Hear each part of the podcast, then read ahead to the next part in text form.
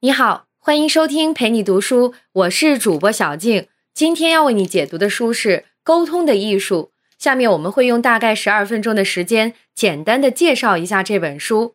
这本书由美国的罗伯德 ·B· 阿德勒和拉塞尔 ·F· 普罗科特合著。阿德勒是专注于沟通研究和写作的学者，他的著作主题涉猎极为广泛，涵盖商务沟通、公共演讲。小组交流以及社交技巧等方面。普罗科特是本肯塔基大学教授。一九九零年，在第一次沟通学会议上与阿德勒相识，两人就使用故事片作为教学用具达成了共识。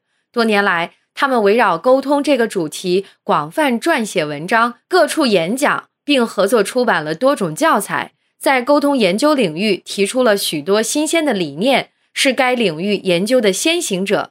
下面我们就来详细为你介绍这本书的内容。本书主要包括三个方面：一看人入理，自身因素是如何影响沟通的；二看出人外，语言和非语言等媒介对沟通会产生哪些影响；三看人之间，我们该如何营造好的沟通氛围，塑造良好的人际关系。下面我们来逐一介绍。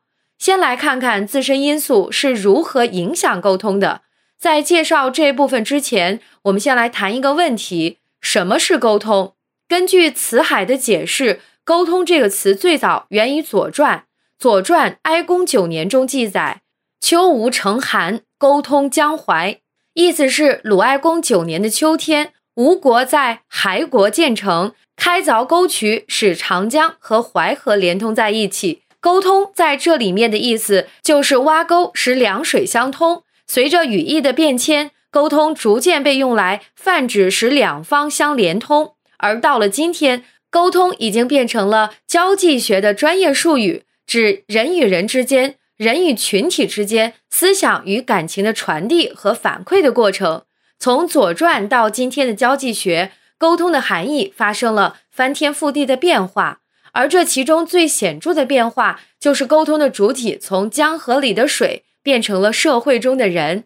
水无定型，沟往哪儿挖，水就向哪儿流，但人却不同，不仅具有主观能动性，而且性格千差万别。同一件事情，不同人的主观感受、处理方式都可能不同，甚至可能完全相反。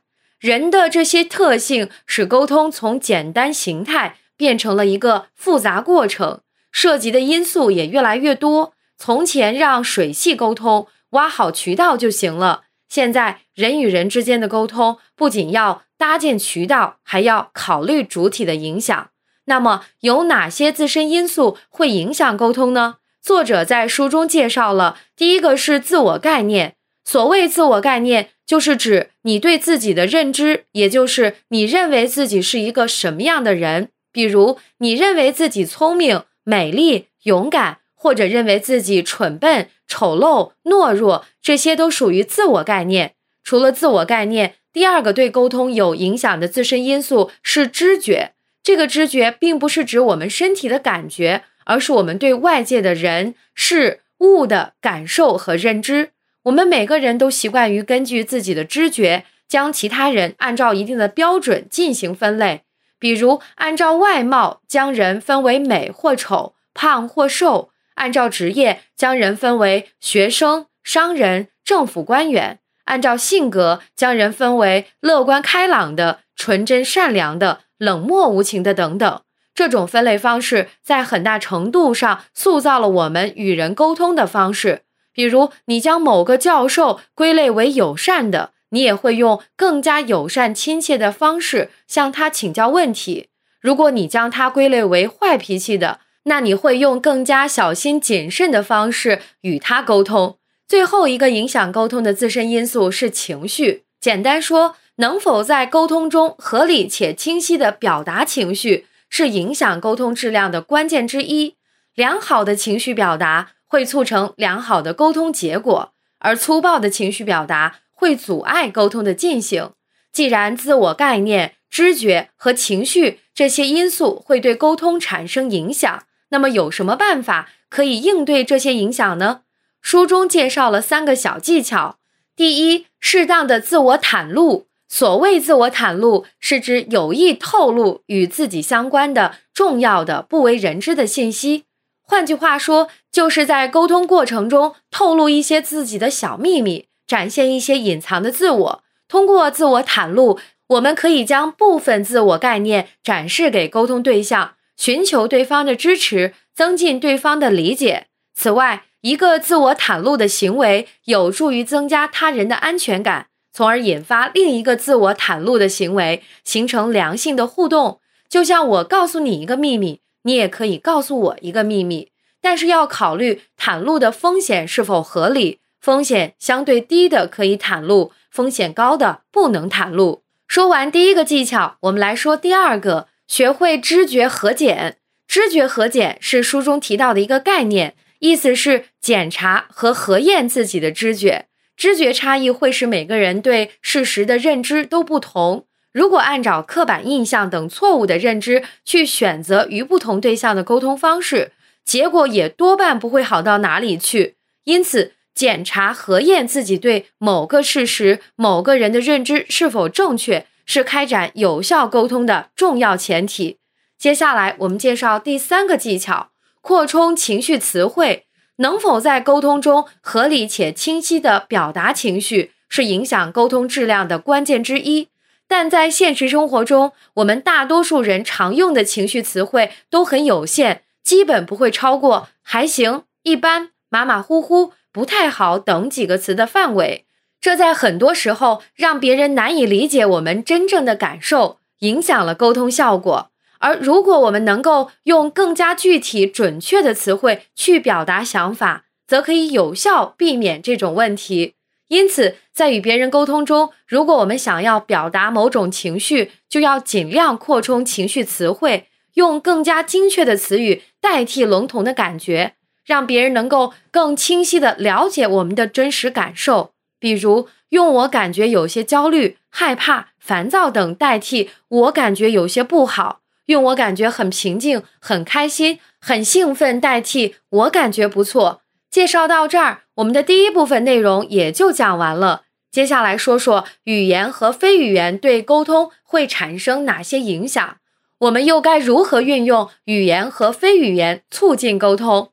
语言是人与人之间沟通最重要的媒介，是维系人类社会运转的核心纽带，但实际上。语言不只是用来帮助交换信息和了解彼此的媒介，它也在很大程度上影响着别人看待我们的方式，以及我们对他人所持的态度。具体来讲，语言在沟通中发挥着三个作用：第一，塑造别人对我们的印象；第二，反映我们对别人的态度。除了这两点，语言还可以增进和表明与他人的一致性，打造人与人之间的联盟关系。研究显示，沟通过程中，人们会被与他们说话方式相似的人所吸引，进而形成相似群体的聚集。而为了增进群体认同，同一群体中的成员往往又会发展出共同的语言体系和对话模式。除了语言之外，非语言也在我们与他人的交流中发挥着重要作用。这里说的非语言，是指姿势、动作、表情、外貌等。在我们与别人的沟通过程中，这些非语言与语言互相结合，构建了更为完整的表达体系，使我们能够用更多样的方式向别人传递信息。既然语言和非语言对沟通有着如此重要的作用，那么我们又该如何运用它们来促进与他人之间的沟通呢？在语言方面，作者列举了三个妙招。第一个，合理运用。低权力和高权力语言。所谓低权力语言，是指有礼貌但缺乏权威性的语言，主要包括用于解释和请求的语言。与之相对，高权力语言指权威性高但缺乏礼貌的语言，包括强硬的陈述句和命令等。一般来说，高权力语言更容易表现出权威性，从而使对方按照自己的意愿行动。而低权力语言则会让人感觉更加亲切，有助于增进与他人之间的亲密关系。第二个妙招，多用事实性陈述，避免使用意见性和推论性陈述。所谓意见性陈述，就是我认为某件事是怎么样的；推论性陈述就是我猜某件事是怎么样的；而事实性陈述就是只讲这件事是怎么样的。意见性和推论性陈述很多时候掺杂了强烈的个人情感，与事实存在偏差，容易造成沟通中的误解和冲突。第三个，少用你，巧用我和我们。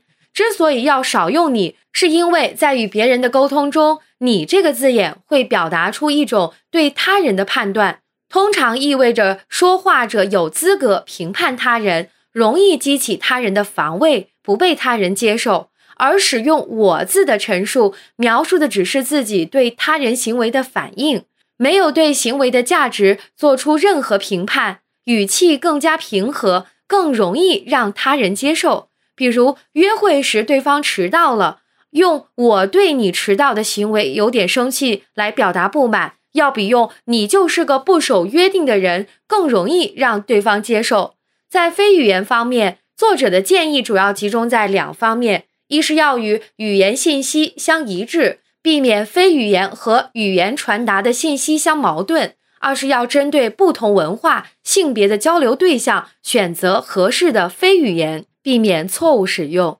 比如，OK 的手势在美国表示肯定，但在法国和比利时代表的却是你的价值为零。在希腊和土耳其代表的则是低级的性邀请，具有侮辱意义。这就是我们今天介绍的第二部分内容。语言和非语言不仅是沟通的媒介，更对塑造沟通关系具有重要作用。因此，要合理运用语言和非语言的技巧，促进建立良好的沟通关系。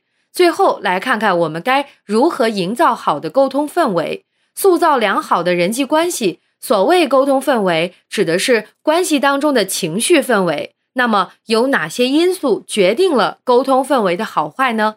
简要来说，有两大要素：第一，肯定信息多还是否定信息多？在沟通过程中，如果肯定信息占据主导，那么沟通氛围也会比较轻松愉快；而如果否定信息更多，那么沟通氛围也就更加严肃凝重。就像全程说着“你说的对，你做的好”，明显比说着“你做的差极了，你说的毫无道理”氛围要好。第二，沟通对象是否处于心理防卫状态？如果沟通对象处于心理防卫状态，他就很难敞开心扉跟你交流，或是真心接受你提的意见建议，也就更谈不上营造好的沟通氛围了。所以，营造好的沟通氛围的关键就在于增强肯定信息的表达，以及减少他人的心理防卫。